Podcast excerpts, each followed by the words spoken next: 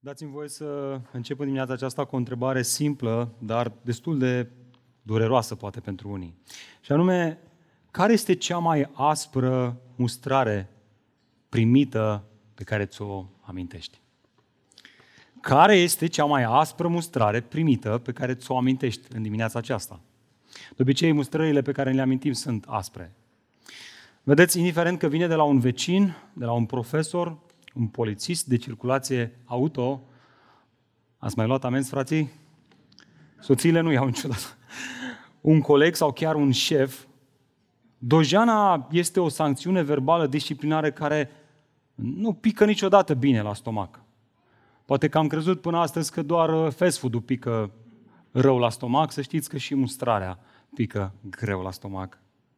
Atunci când cineva vine și își exprimă ferm cuvinte de nemulțumire față de comportamentul tău, față de spusele tale, față de vorbirea ta, imediat asta te deranjează și te zgârie precum adesea jmirghelul aspru, de iese sânge. Acum, trebuie să realizăm ceva. În timp ce toate mustrările dor, totuși nu e așa, Parcă nimic nu doare, la fel ca atunci când acestea vin de la cei pe care îi iubești. Poate de la cei din familia ta, din propria ta familie. Spre exemplu, dinspre cei uh, care sunt lângă tine, cei mai apropiați, cum ar fi partenerul de viață, care îți trage o mustrare la un moment dat și spune, auzi, cum de ai uitat de ziua noastră de căsătorie? Cum ai uitat că este 14 februarie astăzi? Sau, nu știu dacă sunteți chiar așa de moderni. Noi n-am adoptat sărbătoarea asta momentan în căsnicia noastră. Nu de alta, dar dacă ascultă Eliza live, să știe că nu, nu urmează nimic mâine. Vorbind despre mustrări uh, și gândindu-mă la asta săptămâna asta, mi-am amintit uh, de o mustrare pe care am primit-o și eu din propria mea familie, mai exact de la sora mea. Ajuns la liceu, am intrat într-un anturaj nu foarte bun și salutăm copiii care sunt astăzi cu noi. Să știți, e adevărat, anturajele proaste copii, ascultați copii, anturajele proaste strică obiceiurile bune. Ceea ce părinții construiesc în ani de zile se poate dărâma într-un anturaj prost. Stați departe de anturajele proaste, vă rugăm. Eu n-am stat departe, am intrat într-unul și cu toate că am spus că niciodată nu o să mă apuc de fumat, aceștia m-au ispitit atât de tare și atât de tare m-au, m-au, m-au presat până când m-au convins să mă apuc de fumat. Și bineînțeles că făcând parte dintr-o familie de evanghelici, nu se concepea așa ceva, să fumez. Prin urmare, când ajungeam acasă sau când mă apropiam de casă, începea procedura de scoaterea fumului. Începeam cu niște frunze verzi pe care le luam și le frecam de mâini ca să scot uh, fumul din mâini. Și apoi când ajungeam acasă, blocam liftul între etaje planșeul ăla dintre etaje, vă dau ideea acum la părinți, să știți unde să verificați, era perfect pentru a ascunde pachetul de țigări. Făceam asta de fiecare dată, cu o singură excepție. Când n-am făcut asta, uh, am lăsat pachetul în geacă, când a doua zi, când ies din cameră și uh, sora mea deja dădea să plece, era în hol, plângea. Am văzut că plângea, era efectiv lăcrima, plângea destul de tare. Și zic, bă, dar ce s-a întâmplat? Părinții nu erau acasă. Și ea plângea și zicea, s-a întors, s-a apropiat de geaca mea, băga mâna acolo, nu știu cum a descoperit. Și mi-a scos țigările și zice, nu-mi vine să cred că ai căzut în capcana asta, Adi. Mi-a dat țigările și a ieșit pe ușă și a aplicat. Băi, fraților, știți cum mi-a picat asta la stomac? Rău de tot. Rău de tot. Că am ieșit și le-am aruncat, efectiv. Vedeți, ilustrația aceasta este un exemplu destul de bun pentru ceea ce ar trebui să se întâmple și în Biserica lui Hristos, familia spirituală din care aparținem. Atunci când îl vezi pe fratele tău că este într-o greșeală, că este într-un păcat, primul lucru pe care ar trebui să-l faci nu este să mergi să-i spui, ci să începi să plângi, să te doară pentru el, să suferi. Și cu atitudinea asta de durere, de dorință de bine pentru el, să mergi să-i spui că este într-o greșeală. E bine, Fix despre asta vom vorbi în dimineața aceasta, și anume mecanica mustrării în biserică, familia lui Hristos. Dragilor, vă rog să mă ascultați cu mare atenție. Pasaje pe care le știm foarte bine, precum cel din Matei 18, în care Domnul Iisus Hristos ne învăța dacă fratele tău păcătuiește împotriva ta, du-te și mustră-l. Sau precum cel din 1 Corinteni 5, unde Pavel scria, v-am scris să nu vă amestecați cu cineva care pretinde că este un frate, dar care este curvar sau care este lacom, idolatru sau bârfitor sau bețiv sau tâlhar. Sunt pasaje care nu vor însemna absolut nimic pentru noi până când nu-i vom considera pe cei din biserica în care ne-a așezat Dumnezeu, frate și soră până când nu-i vom considera familie. Asta este ideea centrală în dimineața aceasta. Dacă ții notițe, notează-ți asta. Ascultă, mustrarea devine o purtare de grijă reciprocă, o îndemnare blândă și nu aspră atunci când este oferită într-o atmosferă de familie, într-un cadru de familie. Atenție! Dilema noastră astăzi nu este dacă avem nevoie de dojane de atenționări, de avertizări în cadrul bisericii. Căci, ascultați, de asta are nevoie orice familie și orice comunitate, indiferent de natura ei. Până și o asociație de proprietari au nevoie să se mustre unii pe alții pentru că un vecin nu-și duce gunoiul sau mai știu eu ce nu face corect. Dilema nu este asta, dilema este alta și anume, oare cum vor fi percepute? Oare cum vor fi transmise și cum vor fi primite mustrările care sunt și care circulă adesea. Sunt ele amare, precum pelinul, pentru că sunt aduse cu asprimea nepăsării și distanțării față de celălalt, ca atunci când îl avertizezi pe un străin, nu-ți pasă, îi trântești oricum, sau sunt dulci, chiar dacă pică greu, pentru că sunt date de la un frate către o soră ca în familie, ca între frați. Iată de ce Pavel se simte îndemnat să-l uh, încurajeze pe Timotei să nu mustre cu asprime. Să nu facă asta cu cei mai în vârstă, pentru că ei sunt precum niște părinți pentru el. Să nu facă asta nici cu cei tineri, pentru că ei sunt ca niște frați pentru el. Și când auzi toate astea, ai zice, sună a o familie mare și fericită, nu? Mare poate că da, fericită nu mereu. Știți de ce? Pentru că biserica este o comunitate de credincioși imperfecți. O familie formată din oameni imperfecți.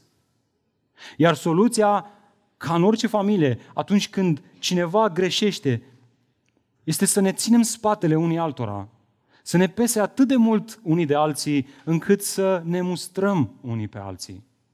Să ne avertizăm, să ne îndemnăm unii pe alții. Să nu ne clătinăm în credință, să nu ne clătinăm în umblarea noastră, să nu deviem de la traseu, ca un GPS care atunci când te-ai abătut un pic de la traseu, imediat te avertizează. La fel și frații în biserică. Ar trebui să facă la fel când vezi pe cineva că se abate de la traseu. N-ar trebui să fii niciun fel indiferent, să te speli pe mâini și să spui ce-mi pasă mie de el. Ci din contra, ar trebui să plângi, să te doară. Vedeți, în dimineața aceasta dilema nu este dacă trebuie să ne avertizăm sau nu. Clar, avem nevoie de asta. Clar, adesea ne abatem în cărarea noastră și în drumul nostru de sfințire și de asemănare cu Hristos. Dilema este cum o facem. Cum ar trebui oare să o facem?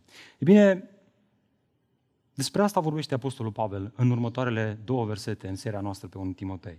Și vreau să deschideți împreună cu mine la 1 Timotei, capitolul 5.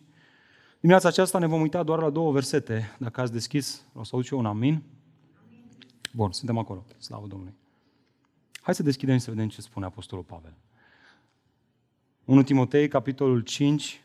Citim în dimineața aceasta studiem și ne rugăm ca Duhul Domnului să ne vorbească din versetul 1 și 2. Ascultați ce spune Apostolul Pavel. Să nu mustri cu asprime pe un bătrân, ci îndeamnă-l ca pe un tată. Pe cei tineri ca pe niște frați, pe femeile bătrâne ca pe niște mame, pe cele tinere ca pe niște surori, cu toată curăția. Până aici cuvântul Domnului. Dragilor, vreți să ne plecăm capetele în rugăciune, să ne mai rugăm încă o dată? Vreți asta?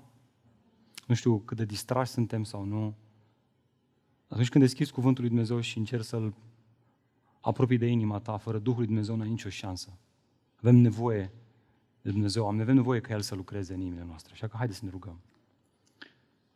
Tată, Tu ești Tatăl din care toată familia, toată casa lui Dumnezeu își trage seva. Și modul prin care ne tragem seva este prin uh, Fiul Tău, fratele mai mare.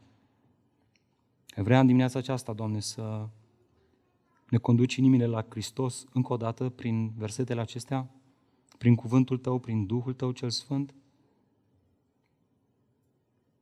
Ai vrea, Doamne, să ne înveți din Scripturi în dimineața aceasta cum să ne mustrăm unii pe alții într-un mod în care Tu să fii glorificat și să aducă corectare în viața fraților care adesea calcă strâmb. Și, Doamne, ne apropiem de textul acesta în smerenie, ca unii care adesea am greșit de atâtea ori. Ne pocăim. Doamne, ne pocăim și te rugăm să ne dai o întristare care să aducă pocăință reală și o bucurie în Hristos. În numele Lui Iisus Hristos ne-a rugat. Amin. Dacă ți notițe, iată întrebarea cu care plonjăm în acest text în dimineața aceasta, și anume, bun, înțeleg că trebuie să ne mustrăm unii pe alții atunci când cineva calcă strâmb, însă cum să facem asta? Cum să ne avertizăm cu blândețe în cadrul bisericii? Cum să ne avertizăm cu blândețe, ținând cont de diferitele categorii de vârstă care sunt, sunt prezente în biserică? E bine, două lucruri văd în acest text legat de asta. Mai întâi, primul lucru, dacă ții notiția asta, mustră-l pe cel în vârstă. Este tatăl sau mama ta. Vreau să vă uitați cu mine în versetul 1, prima parte, și versetul 2, prima parte. Să nu mustri cu asprime pe un bătrân, ci îndeamnă-l ca pe un tată. Pe femeile bătrâne să nu le mustri cu asprime, ci să le îndemni ca pe niște mame. Evident, Pavel îi cere lui Timotei să nu mustre aspru, ci să îndemne. Prin urmare, citind asta mai în viteză, suntem destul de ispitiți și tentați să afirmăm că orice mustrare este greșită. Mai ales atunci când citești textul acesta cu ochii cititorului contemporan, afectat de presiunea corectitudinii politice sau a victimizării. La modul trăim într-o societate postmodernă, frate, în care nimic nu este greșit, totul este relativ, totul este acceptat. Câte vreme funcționează în viața ta, nu mă bag. La modul când cineva îți trage atenția, îți vine să-i spui, bă, dar cine te crezi tu să-mi tragi mie atenția? Te crezi vreo normă, ceva? Trăim într-o perioadă în care normele nu sunt acceptate și, prin urmare, mustrarea este respinsă. Așadar, citind acest text, ești ispitit să spui, frate, uite, vezi și Apostolul Pavel gândește la fel. El zice să nu mustri, ci să îndemni.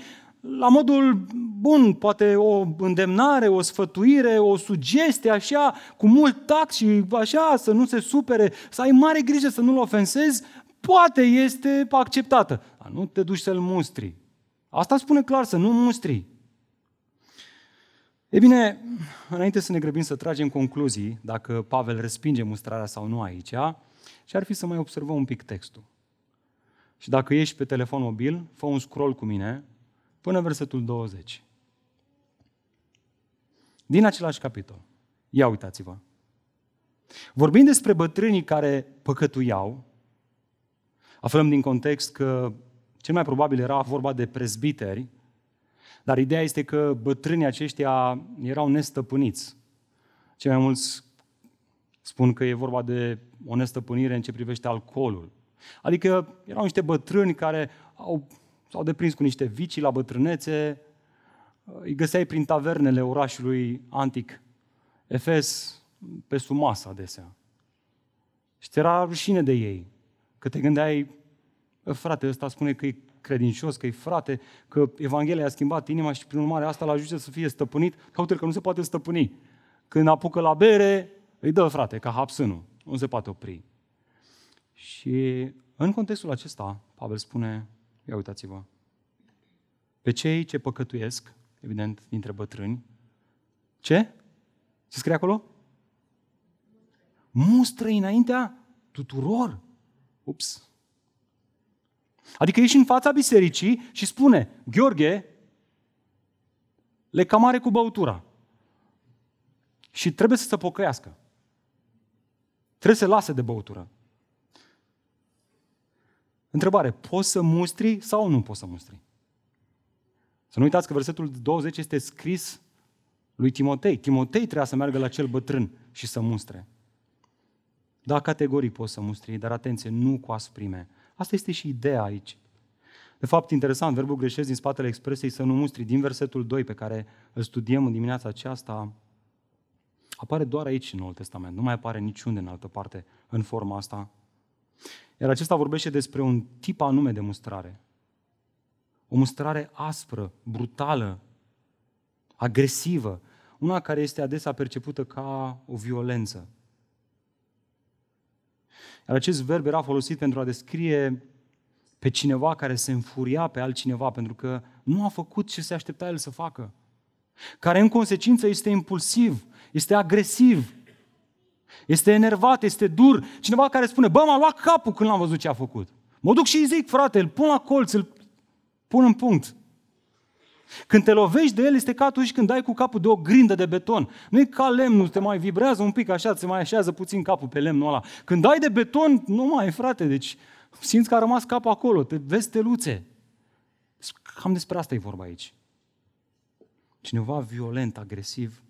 Ce învățăm noi din asta? Ascultați ce învățăm. Mustrarea își are locul ei între credincioși. Ascultă, indiferent de categoriile de vârstă din care fac parte, cei care își fac aceste mustrări, ascultă, atunci când ea nu este însoțită de asprime, de acest fel de asprime. Dragilor, îndemnarea la care face Pavel referire aici nu exclude mustrarea, ci exclude asprimea. Știți de ce? Trebuie să mă asculți cu mare atenție. Deoarece, în mod ultim, asprimea aceasta este dorința unei persoane de a netezi colțurile imperfecte ale altei persoane prin intermediul propriilor sale puteri și eforturi. El devine jmirghelul, pila, dalta și ciocanul care, care cioplește, care, care taie, care schimbă, care zdrobește și care trebuie neapărat să-l schimbe pe celălalt. Nu vezi cât de imperfect e? Nu vezi ce face? Asta că îl pun eu la punct. În schimb, mustrarea blândă, îndemnarea blândă, așa cum mai numește Pavel aici, face altceva. Știți ce? Vizează convingerea lăuntrică a celuilalt.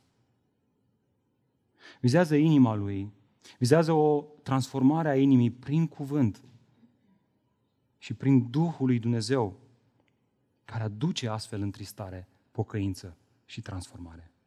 De asta e numită îndemnare în acest context. Acesta nu este nici cum precum o daltă rece și ascuțită, ci mai degrabă acesta este ca un grădinar care își șaltuiește pomul, care rodește fructe acre și amare. Se apropie de el cu o ramură a unui pom dulce, cu roade bune, taie, a taie cu mare atenție. Vrea să nu rupă acea tulpină, leagă cu multă blândețe și cu mult tact și are răbdare. Are răbdare. Altuirea nu se întâmplă peste noapte. Dragilor, asta este îndemnarea în Noul Testament în cadrul bisericii locale. Îi conducem pe oameni la Hristos, cuvântul vieții, care ne altoiește inimile, le transformă și produce o roadă schimbată, o transformare reală. În mod ultim, cel care mustră devine mijlocul prin care Duhul lui Dumnezeu aduce mântuire sau sfințire, nici de cum și niciodată autorul schimbării. Amin? Fraților, vreau să mă ascultați cu atenție. Aceste cuvinte ale lui Pavel nu provin dintr-un construct social, sau cel puțin nu provin doar dintr-un construct social care consideră cumva că ar fi potrivit să îi dai scaunul bătrânului când ești în autobuz în 66. Să, să-l respecti pe cel mai în vârstă în felul acesta.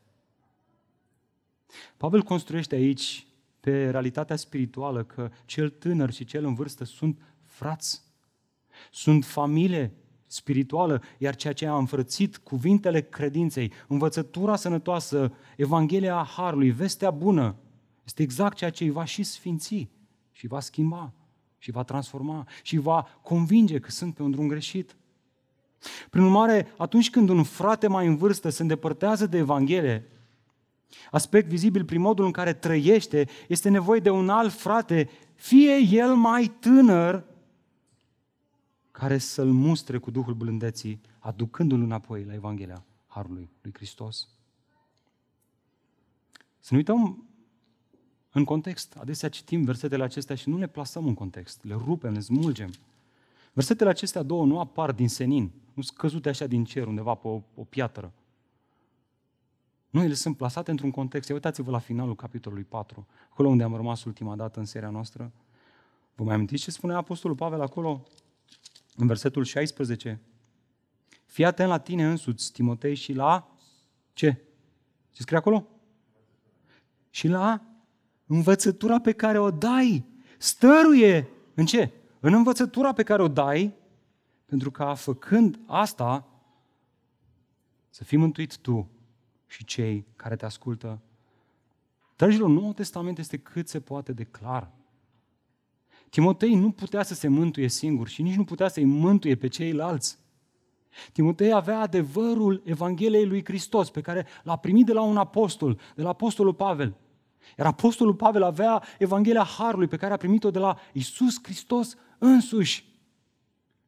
Astea sunt cuvintele care aduc mântuire. Așa că Pavel spune, Păi Timotei, ai grijă, rămâi în învățătura asta, nu te duce în alte învățături, nu derapa, nu deraia, pentru că miza este una uriașă.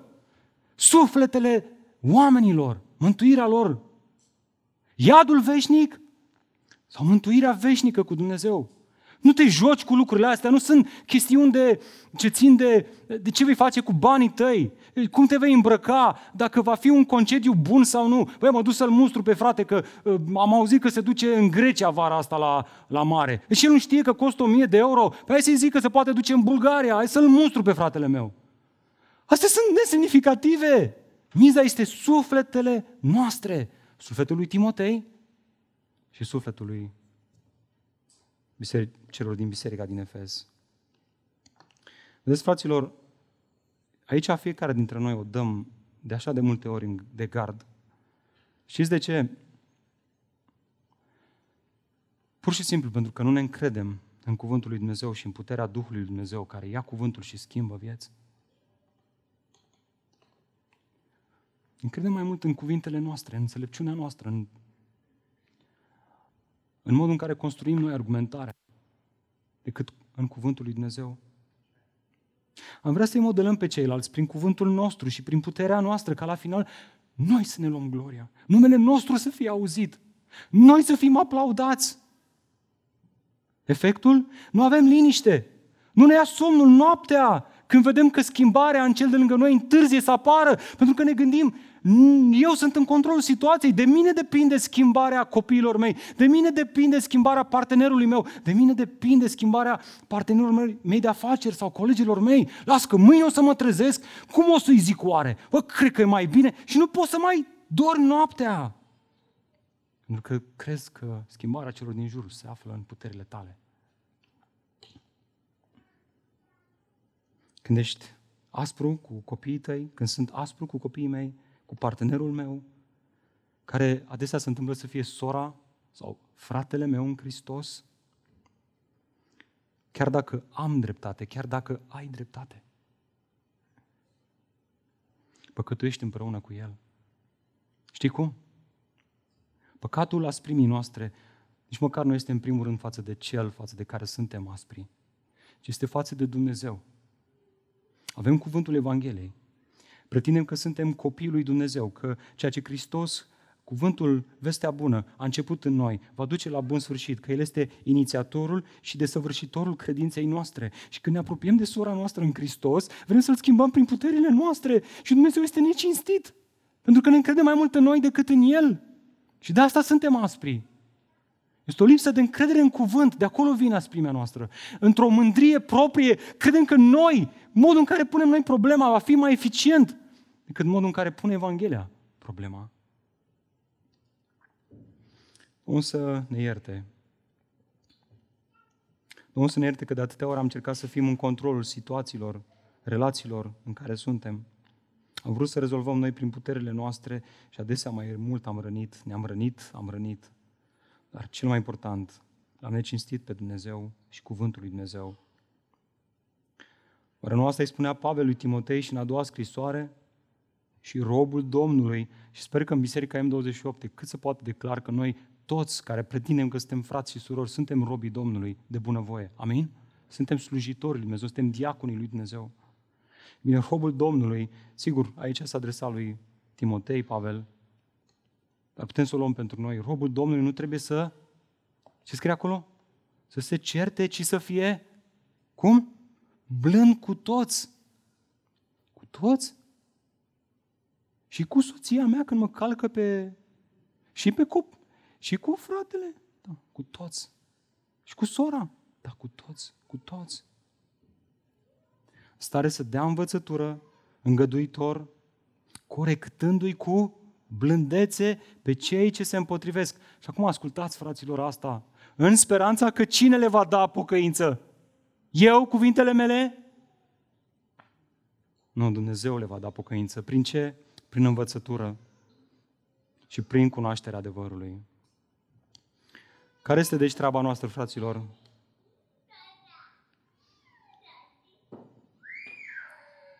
Ne mai mustră și copiii mici uneori. Treaba noastră este să fim blânzi cu toți și să corectăm cu blândețe. De unde vine blândețea asta? Din încrederea că cuvântul și Duhul lui Dumnezeu poate să aducă schimbare. Dragilor, treaba noastră nu este să producem pocăință în ceilalți și nici să le deschidem noi mintea să cunoască adevărul. Te implor, nu fi atât de arogant, atât de mântru, încât să-ți asumi tu ceea ce Dumnezeu promite să facă nou legământ prin adevărul Evangheliei, prin Duhul lui Dumnezeu. Cele două formând ceea ce Noul Testament vorbește despre a fi o sabie a Duhului. O sabie mai ascuțită decât orice sabie cu două tăișuri. Asta străpunge inima omului. Oricât ar fi ea de împietrită, încrede-te în sabia asta a Duhului. Doamne, ajută-mă să mă încred eu mai mult în sabia asta a Duhului, în parentingul meu. Să fiu mai dependent de cuvântul lui Dumnezeu în relația mea cu soția, în relația mea cu cei din biserică, cu cei din grupul meu mic. Doamne, ajută-ne să ne credem mai mult în această sabie a Duhului, să o cunoaștem, să o folosim, să o scoatem din teacă. Lucrează Tu prin ea, Doamne, nu prin noi, că la final Tu să-ți iei gloria, nu noi. Așadar, atunci când te apropii de un frate în vârstă ca să-l mustri, amintește-ți că tu nu-l poți schimba, dar Duhul lui Dumnezeu prin cuvânt o poate face. Și atunci ai grijă să nu spui cuvintele tale, ci să spui cuvintele Evangheliei. Inevitabil asta m-a făcut să mă gândesc la părinții mei, pentru că cei mai mulți dintre noi suntem tineri, nu-i așa? Și mulți dintre noi avem părinți credincioși. Frați. Frați, sunt frații noștri în Hristos. Dacă și ei sunt credincioși și noi sunt frații noștri în Hristos. Și m-am întrebat săptămâna asta, Duhul Domnului m-a cercetat prin cuvintele astea. A fost vreo întâmplare în viața mea în care am fost aspru? Imediat mi-am amintit astă vară. Astă vară când erai acolo în curte, împreună cu sora mea venită din Austria, am certat-o pe mama, tare. Și mi-a făcut semn că a înțeles și am insistat, și am insistat, și am insistat. Am adus argumente, am mai dat detalii și ea înțelesese. Până când a început să plângă și m-am simțit așa de prost, zic, băi, frate, am făcut să o plângă, știi? Venise prima zi mama. Mă dau mare în fața lui sora mea, ce fac aici? Am simțit așa de prost, așa de... Eram un prost. Eram un nebun. Nu eram interesat să-i spun cuvintele Evangheliei, eram interesat să o conving eu prin înțelepciunea mea. Și am rănit. Dar cel mai mult am rănit pe Dumnezeu prin faptul că am fost lipsit de înțelepciune, de blândețe și de încredere în cuvânt. Dragul meu, dacă și tu te-ai aflat în situația asta, cu părinții tăi și ai necinstit în felul ăsta, astăzi N-ai voie să nu-i suni să-ți ceri iertare. Sună și cereți iertare de la ei. Spui, mamă, tată, am fost aspru de atâtea ori cu tine, te rog frumos să mă ierți. Iartă-mă. Vă iubesc, vă prețuiesc în Hristos. Aș vrea ca relația dintre noi să fie în jurul cuvântului, să ne zidim unul pe altul și mustrarea când apare să fie în baza cuvântului, nu în baza preferințelor mele. Dar acum aș vrea să mă adresez celor mai în vârstă dintre noi. Și adevărat, este evident, nu avem foarte mulți oameni în vârstă între noi, dar avem. Și ar trebui să-i, apreci- să apreciem. Fraților și surorilor, să știți că este un mare, mare har să vă avem între noi. Mă uit acum la sora Lavinia. Este o soră care a fost cu noi încă de la începutul plantării acestei biserici. Mare har, sora asta, pentru noi. Mă gândesc la fratele Nelu, sora Stella, sora Cecilia. Îi știți? Ar fa- ați face bine să știți. Și sunt oameni extraordinari. Dumnezeu ne-a binecuvântat cu astfel de oameni. Adesea cu echipa de slujire, cu prezbiteri, ne-a rugat ca Dumnezeu să mai aducă și alți speri albi. Nu să ni facă pe ai noștri albi, să aducă alți speri albi. Fraților, mai în vârstă. Sunt sigur că nu vă spun ceva nou dacă afirm faptul că nici voi și nici noi nu am, nu, nu am ajuns la desăvârșire. Poate demonstrați un control de sine mai mare decât noi, cei tineri, totuși și sufletele voastre sunt o țintă a celui rău. Și răul vrea să vă izoleze și pe voi de biserică, așa cum adesea vrea să ne izoleze pe noi. Să ne facă să credem că cumva nu avem nevoie de biserică, să vă facă să credeți că nu aveți nevoie de cei tineri, că ei nu vă pot înțelege, că nu, vor, nu vă vor între ei și că nu vă pot ajuta în procesul de sfințire. Că Biserica M28 e plină cu tineri, nu, nu înțeleg prin ce trecem noi. Dragilor, nu acceptați aceste minciuni. Da, între noi tinerii și voi, cei mai în vârstă, sunt diferențe, însă credința în Iisus Hristos, ascultați, nu elimină doar diferențele culturale, ci și barierele generaționale. În biserică, cel în vârstă cu cel tânăr se închină și îl slujesc pe Hristos alături unul de celălalt. Amin? Dragilor, Biserica M28 este o biserică, oricât de cool e numele ăsta M28 pentru unii, e o biserică în care bătrânii sunt bineveniți, sunt cinstiți, sunt onorați, sunt doriți. O biserică care afirmă că are o viziune pentru generația tânără, pur și simplu are o, are o, are o viziune nebiblică. Biserica este casa lui Dumnezeu în care trebuie să fie și copii, și tineri, și oameni mai în vârstă. Gândiți-vă doar la pozele care se postează în social media, de la toate aceste biserici la modă. Vezi vreo poză cu oameni în vârstă acolo? Pare după pozele alea că nu, nici măcar nu-s bineveniți. Ce Dacă ești tânăr și te îmbraci cool, ăla e locul pentru tine. Dacă ești mai în vârstă, ești outdated, n-ai ce să cauți între noi. Cam asta transmit. Hai să punem poze și cu oameni mai în vârstă. Pentru că biserica e formată din toate categoriile de vârstă. Amin? Și slavă Domnului pentru asta. Noi avem vitalitate, dar ei au înțelepciune. Însă ceea ce ne aduce împreună este Hristos și unii și alții vrem să ne asemănăm cu Hristos. Prin urmare, dacă ești mai în vârstă, te rog în numele Domnului Iisus Hristos să elimini fraze precum asta. Frate, eu am îmbătrânit. Îi las pe cei mai tineri să slujească. Dacă ai spus asta, Domnul să te ierte, pocăiește-te în dimineața aceasta, primește mustrarea pe care ți-o aduc. Nu. Cel în vârstă să slujească cod la cod cu cel tânăr. Amin? Să vedem aici în față un toboșar într-o zi mai în vârstă și nu pe Adin. Unul care vine din altă parte. și pe Adin, de ce nu? Un basist în vârstă, să vedem în parcare un tânăr lângă un frate mai în vârstă, să vedem în evangelizare, să vedem unul mai tânăr cu unul mai în vârstă, unul lângă altul. Amândoi pășind spre asemănarea cu Hristos.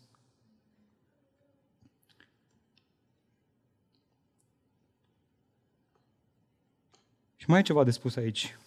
Atunci când un tânăr, fie el propriul tău copil, dacă ești mai în vârstă, frate, prin Harul Dumnezeu a devenit credincios, deci fratele tău în Hristos.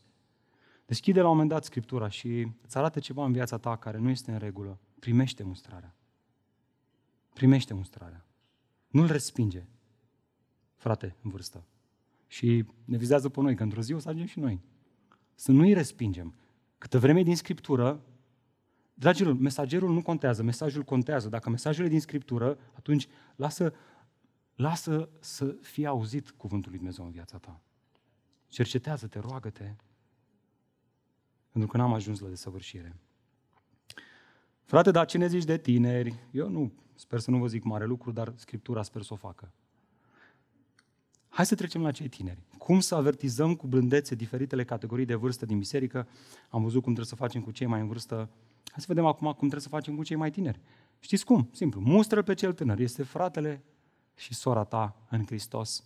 Dați-vă cu mine în versetul 1, partea a doua și versetul 2, partea a doua. Pe cei tineri nu-i mustra cu asprime, ci îndeamnă-i ca pe niște frați. Pe cele tinere, ca pe niște surori, cu toată curăția. Pus în contextul acestor două versete, aceste îndemnuri se pliază cu ce am văzut mai devreme.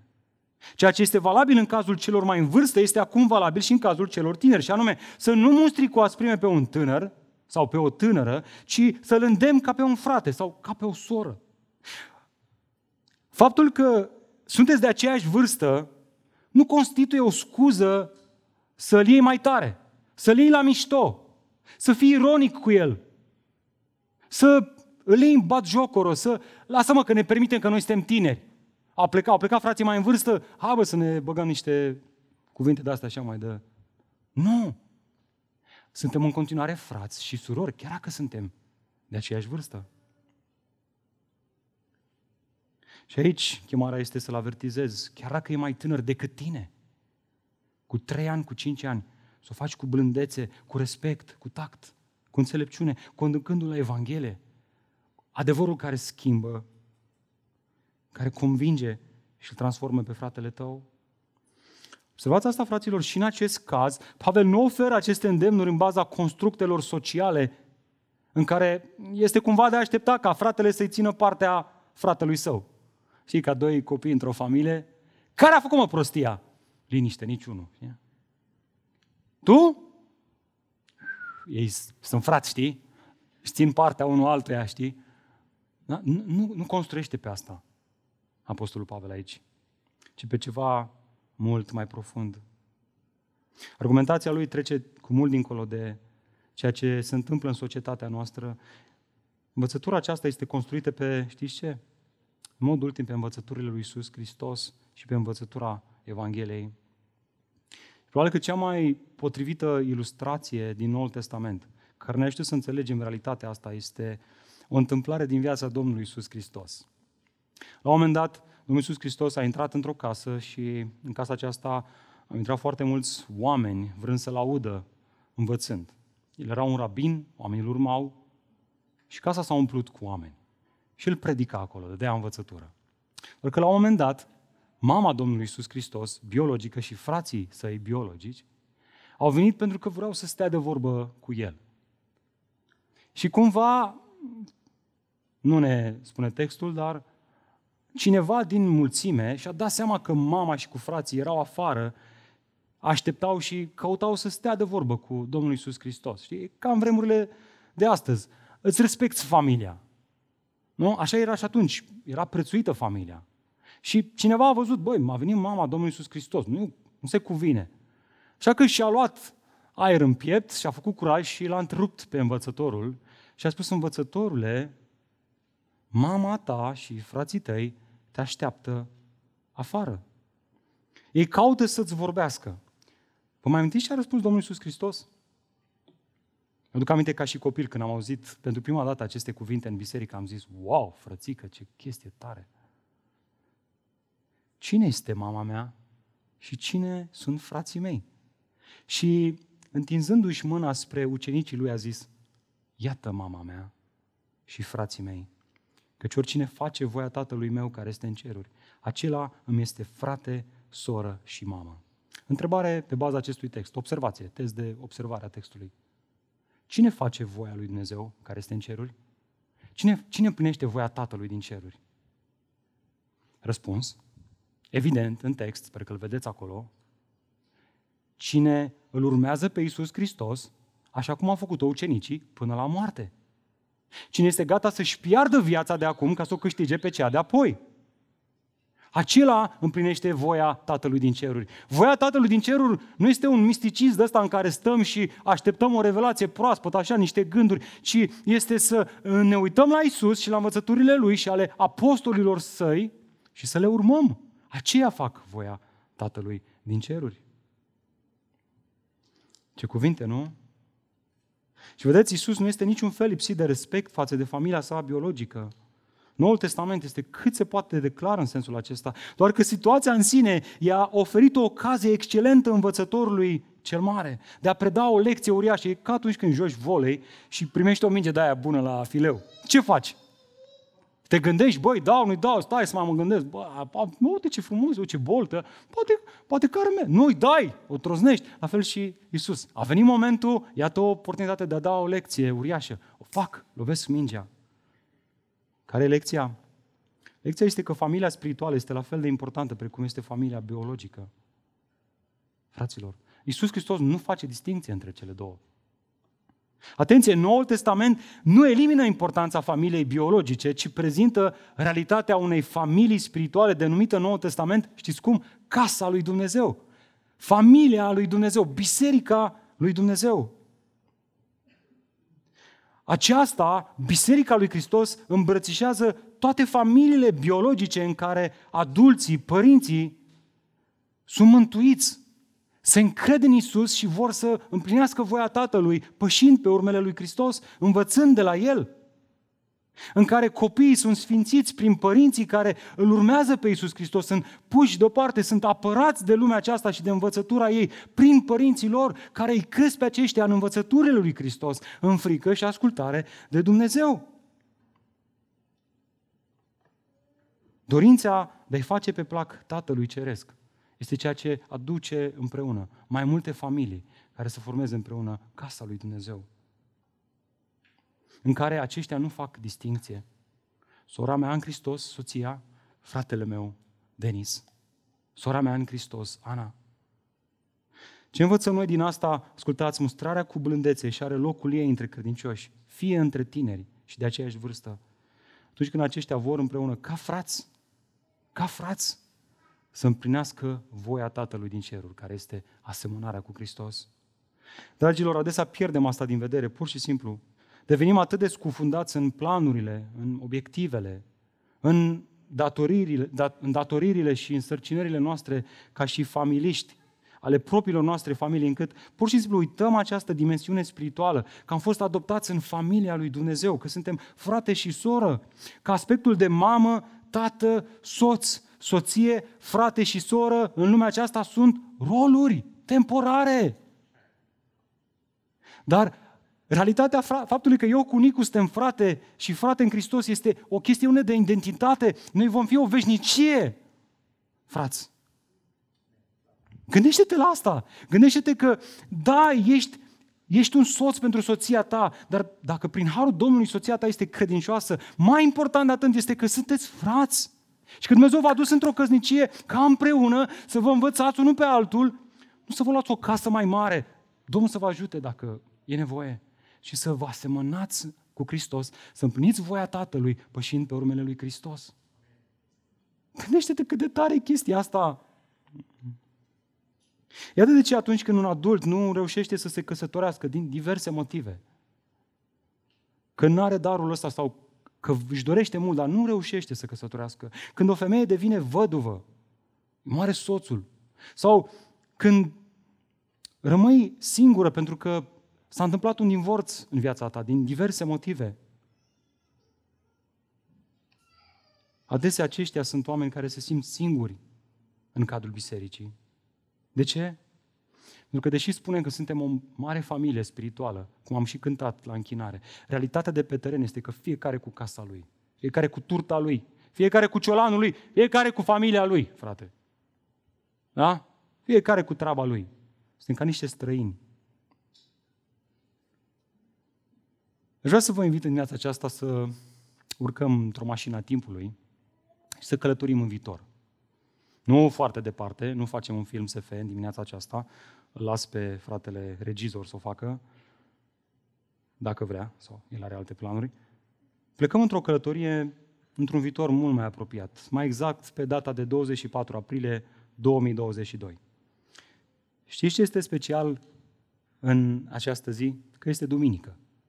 Dar mai e ceva, știți ce? Creștinătatea sărbătorește învierea lui Hristos. Anticipând această sărbătoare, o anume familie Popa, nu familia Popa de la noi din biserică, altă familie Popa, într-o anume biserică, biserica M28, nu biserica asta M28, alta, tot timpul persoanele de față se exclud, care se întâmplă că au și trei copii, au pregătit o masă pe cinste. Imediat după biserică se pregătesc să o devoreze. Pe masă se vor afla nu o să vă spun astăzi ce se află pe masă. Mi-am propus, dar am zis, e mai bine, că o să mă certe iarăși frații prezbiteri, că dau prea multe detalii. Imaginați-vă voi ce se va pe masă. Dar ideea asta, imediat după biserică, în lobby, după ce se termină serviciul de închinare, sora Popa o vede pe una dintre fetele din grupul ei mic, care în ultimele două luni de zile nu prea a venit la grupul mic. Așa că se apropie de ea și îi spune cu fermitate, auzi, să știi că nu e deloc biblic ceea ce faci. Acum că te-am prins, vreau să spun că Scriptura spune că în vremurile din urmă unii se vor depărta de la credință. E motiv pentru care de asta suntem îndemnați la Sfânta Carte, să nu renunțăm să ne adunăm la oaltă. Ce nu știai? În Cartea Evrei spune asta. Ia să te duci să cauți acasă. O îmbrățișează și ea pleacă acasă. Vă întreb, cum va primi această soră mustrarea? E, mulțumesc! Slavă Domnului! Să mai vin și duminica viitoare.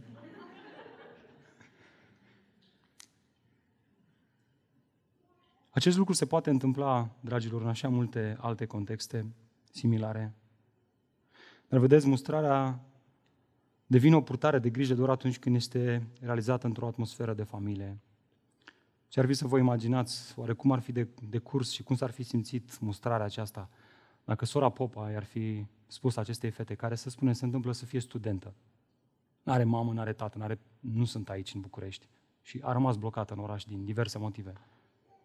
Auzi, nu vrei să vii cu noi la masă? Hai să mâncăm, hai să, hai să luăm prânzul împreună astăzi de înviere. Ai unde să mergi?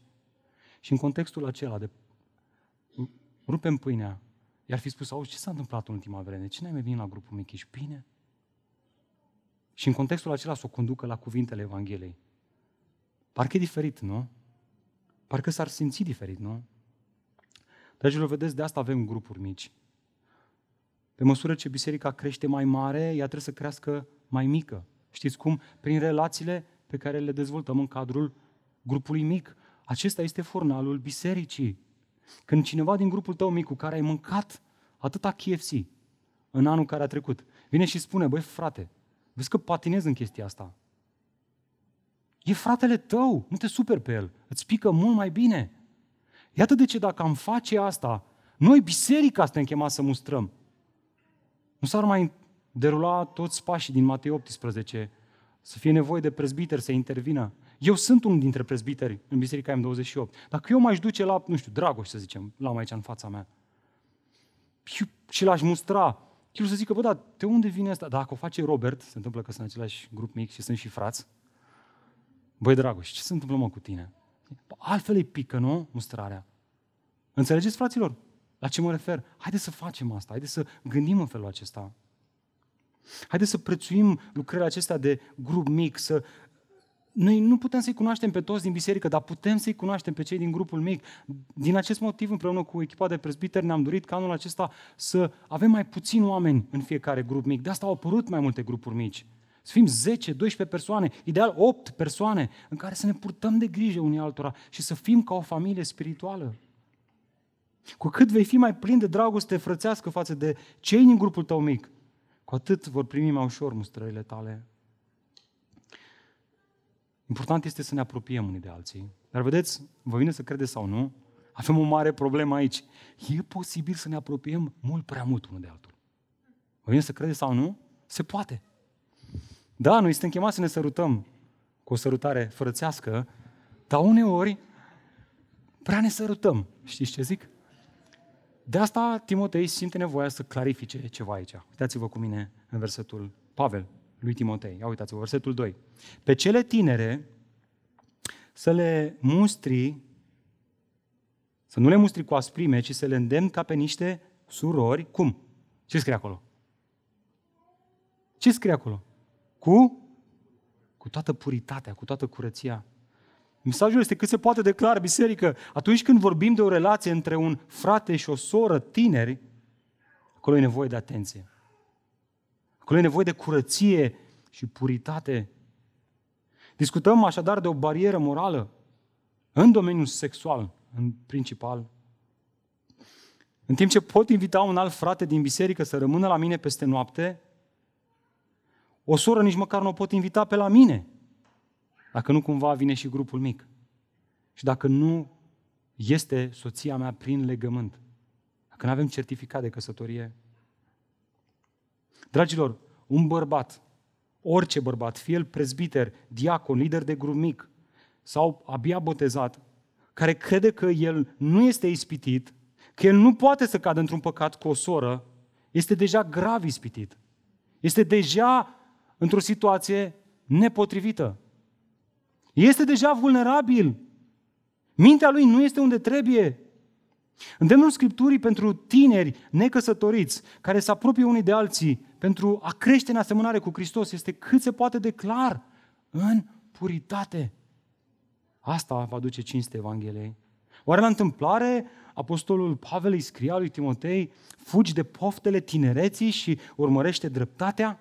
urmărește credința, urmărește dragostea Timotei, urmărește pacea, ascultă, împreună cu cei care îl cheamă pe Domnul dintr-o inimă curată. Cei care nu fug de poftele tinereții, nu au o inimă curată și nu pot să-ți fie un partener bun. Fugi de, de un astfel de bărbat. Un bărbat care pune mâna pe tine, te pipăie, care insistă, care te cheamă la el acasă, nu e bun de soț pentru tine. Stai departe de el. Nu, este un, nu e un frate matur, nu o să fie o căsnicie bună aia, o să fie dezastru. Îți profețesc eu în dimineața aceasta prin cuvânt. Fetelor mai tinere care sunteți aici, aveți grijă. Sunt o grămadă de băieți care pretind că sunt frați. Că ei sunt, știu bine Biblia, din scoarță în scoarță. Normal că știu, că au fost la biserică duși de mici, de mici. Dar e o credință naturală acolo, nu e nimic supranatural, nu este o naștere din nou. Ei pretind că sunt frați, că așa e valul, s-au botezat cu valul. Aveți grijă, Domnul să vă păstreze departe de astfel de contexte. Caute pe cei care îl caută pe Domnul într-o inimă curată, care fug de poftele tinereții. Acum, poate că asculți toate astea și Duhul Sfânt îți spune, bă, tu ești ăla. Tu ești la care ai căzut în groapă, știi foarte bine despre tine este vorba, tu nu te-ai purtat cu toată curăția cu acel tânăr, cu acea tânără. Dacă da, atunci Duhul Dumnezeu îți dă har dimineața aceasta să te pocăiești. Pocăiește-te, frate și soră. Dumnezeu aduce iertare. Caută un frate mai în vârstă, mergi și mărturisește-i. Cere-i să te ajute, să vină lângă tine, să se roage cu tine, să fie alături de tine, Înțelege, te rog frumos, că relațiile intime sexuale, sexuale sunt extraordinare în cadrul legământului căsătoriei. Acolo le-a destinat Dumnezeu. Te rog să înțelegi, contrar mentalității lumii în care trăim, că poți să treacă 15 ani de căsătorie și relațiile intime sexuale să fie mai frumoase, mai dulci, pentru că relația se maturizează, cei doi se cunosc mai bine. Nu mai lăsa lumea aceasta să-ți penetreze mintea, să zică că dacă vrei să ai relații intime sexuale grozave, trebuie să-ți găsești un alt partener unul mai tânăr, unul mai nu știu cum, nu-ți mai lăsa ochii să fugă în altă parte, fugi de poftele tinereții, mărturisește când ești ispitit, caută ajutor. Și știi unde? În primul rând la fratele sau sora ta, partenerul tău de viață, dacă ai unul. Să vezi în el un partener de dar de socoteală care să te protejeze. Dă acces, spune auzi, draga mea, trupul meu, vreau să ai control asupra lui, e al tău, te rog să-l controlezi tu. Și invers. Și în felul acesta să vă țineți spatele unul altuia. Dacă ai intrat în căsătorie cu stângul și nu ești unul dintre cei care te-ai păstrat curat până la căsătorie și până în ziua de astăzi conștiința ți este încărcată de vinovăție, dragul meu, du-te acasă astăzi, astăzi. Ia textul acesta și spune-i soției tale, am fost, te-am necinstit. Nu m-am purtat într-un mod pur față de tine. Vrei, te rog, să mă ierți? Cerți-vă iertarea de la Dumnezeu. Evanghelia lui Hristos ne eliberează de orice vinovăție. Sângele lui Hristos ne curățește de orice pată și ne face albi ca zăpada. Crezi asta? Și începeți din nou. Dați un risit la căsătorie. Spune, auzi, ne-am apropiat unul de altul ca niște nebuni, ca niște animale în flăcări. Iertați-mă. M-am apropiat de tine pentru că te-am văzut frumoasă și te-am dorit și asta a fost baza căsătoriei noastre și uite, e un dezastru până ziua de astăzi. Hai să ne pocăim. Ești sora mea în Hristos, hai să-L urmăm pe Hristos, hai, să, hai, să, hai să-i cerem Dumnezeu să, să, să revitalizeze căsnicia noastră, să o facă frumoasă, să fie în jurul cuvântului lui Hristos.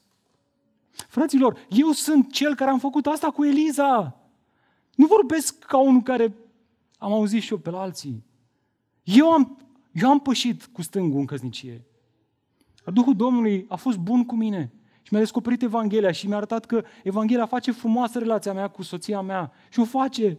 Slavă Domnului, e, este E un har să văd cum Evanghelia lucrează și ne apropie unul de altul, cum nicio floare sau o ciocolată nu poate face.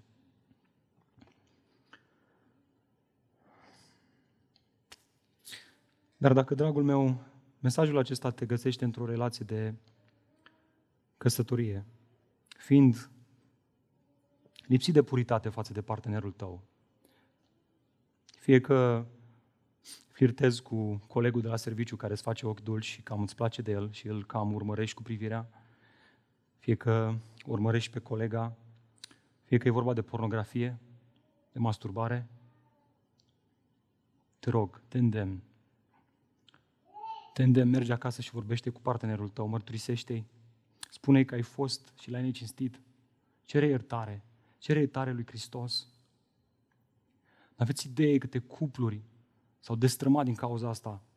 El a lăsat ușa asta pornografiei în viața lui și n-a mărturisit, a ținut ascuns. Și a fost doar un pas până când o colegă i-a făcut ochi dulci și s-a întâmplat. Și aia a fost tot.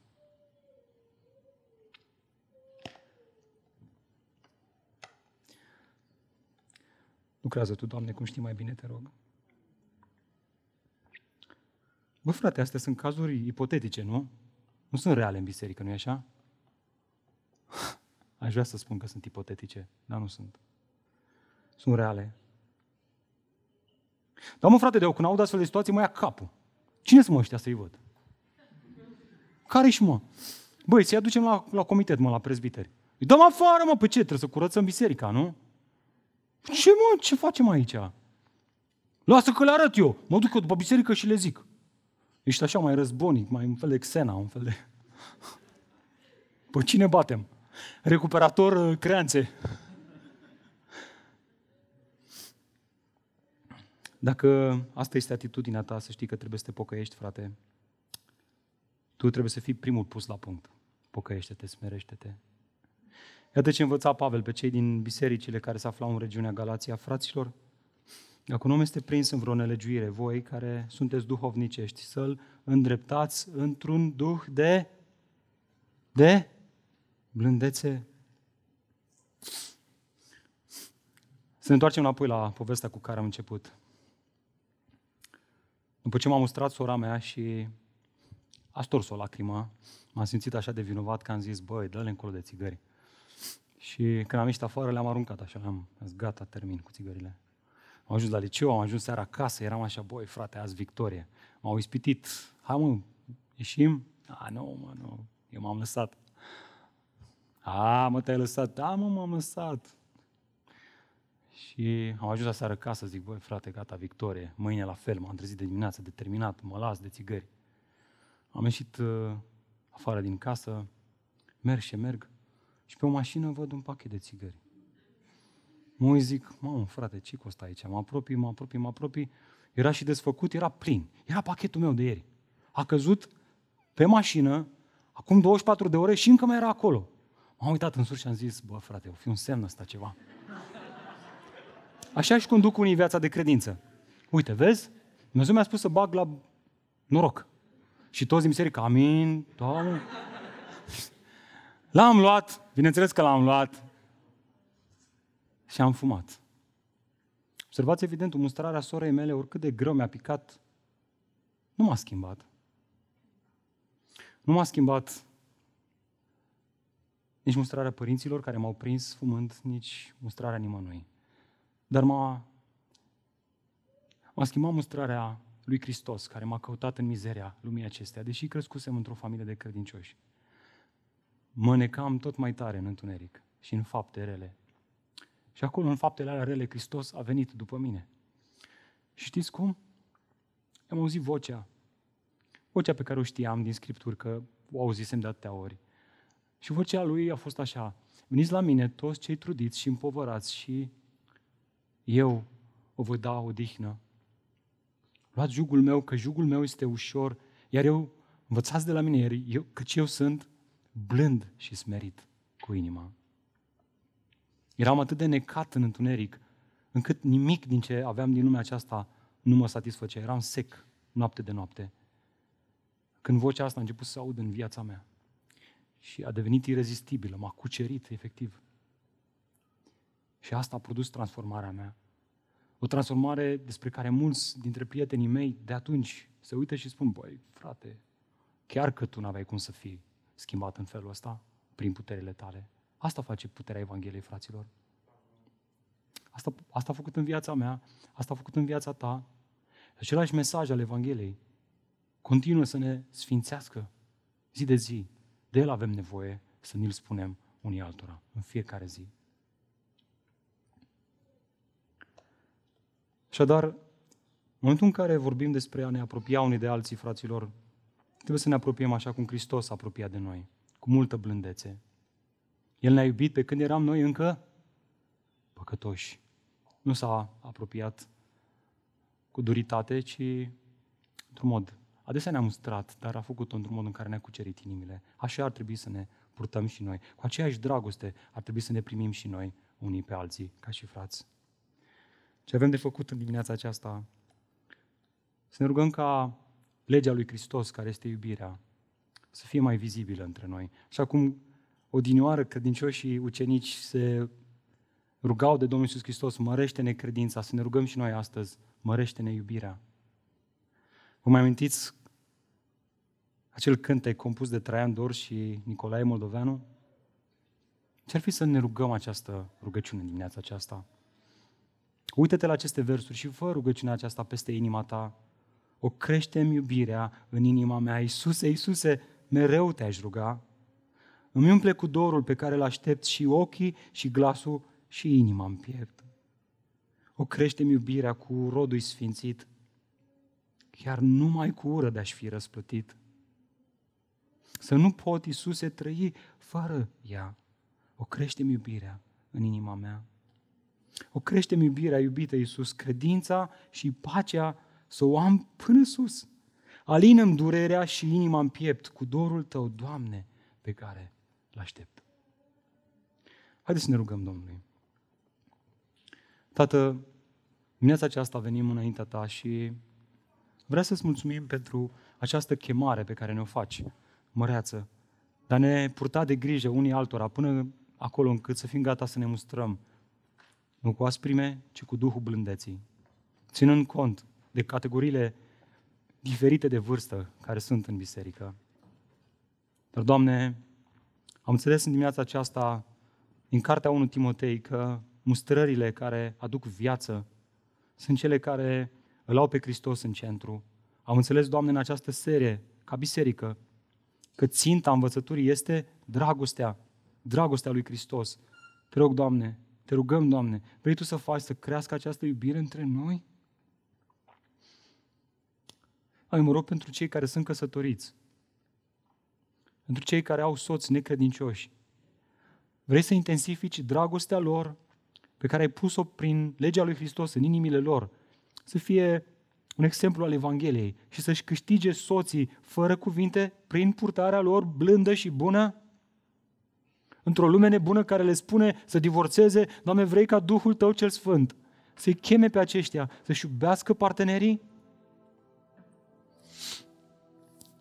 Doamne, te rugăm pentru cei care sunt căsătoriți și prin harul Tău sunt amândoi frați. Crește iubirea între ei. Crește, Doamne, o crește iubirea asta și fă să crească în așa fel încât să nu facă distinție între ei și frații din biserică. Mărește-le casele, Doamne, mici așa cum sunt, să fie loc pentru frații de la biserică, la masa lor, să poată mânca și ceilalți din biserică. Fă, Doamne, ca bucata aia de pâine să ajungă pentru mai mulți și să fie împărtășită cu simplitate și cu dragoste, într-un mod în care Evanghelia să fie glorificată. Doamne, iartă-ne că adesea am fost aspri pentru că ne-am crezut în noi, în vorbirea noastră, în sfaturile noastre, în cărțile noastre seculare pe care le-am citit. Și am pierdut din vedere că ceea ce dă viață este mesajul Evangheliei. Cuvintele credinței, învățătura sănătoasă, vestea bună. Aștept să o cunoaștem mai bine, Doamne. Dă-ne un duh de cunoaștere și fă, Doamne, că această cunoaștere, așa cum Pavel ne-a învățat, să țintească iubirea. Iubirea față de Tine și iubirea față de frați. Așa că, Doamne, în dimineața aceasta te rugăm, lucrează prin această dragoste pe care ai pus-o și ai promis că nouă legământ o vei pune în noi, o vei scrie pe inimile noastre. Doamne, mă rog pentru cei care nu sunt născuți din nou și n-au cunoscut această dragoste, te rog.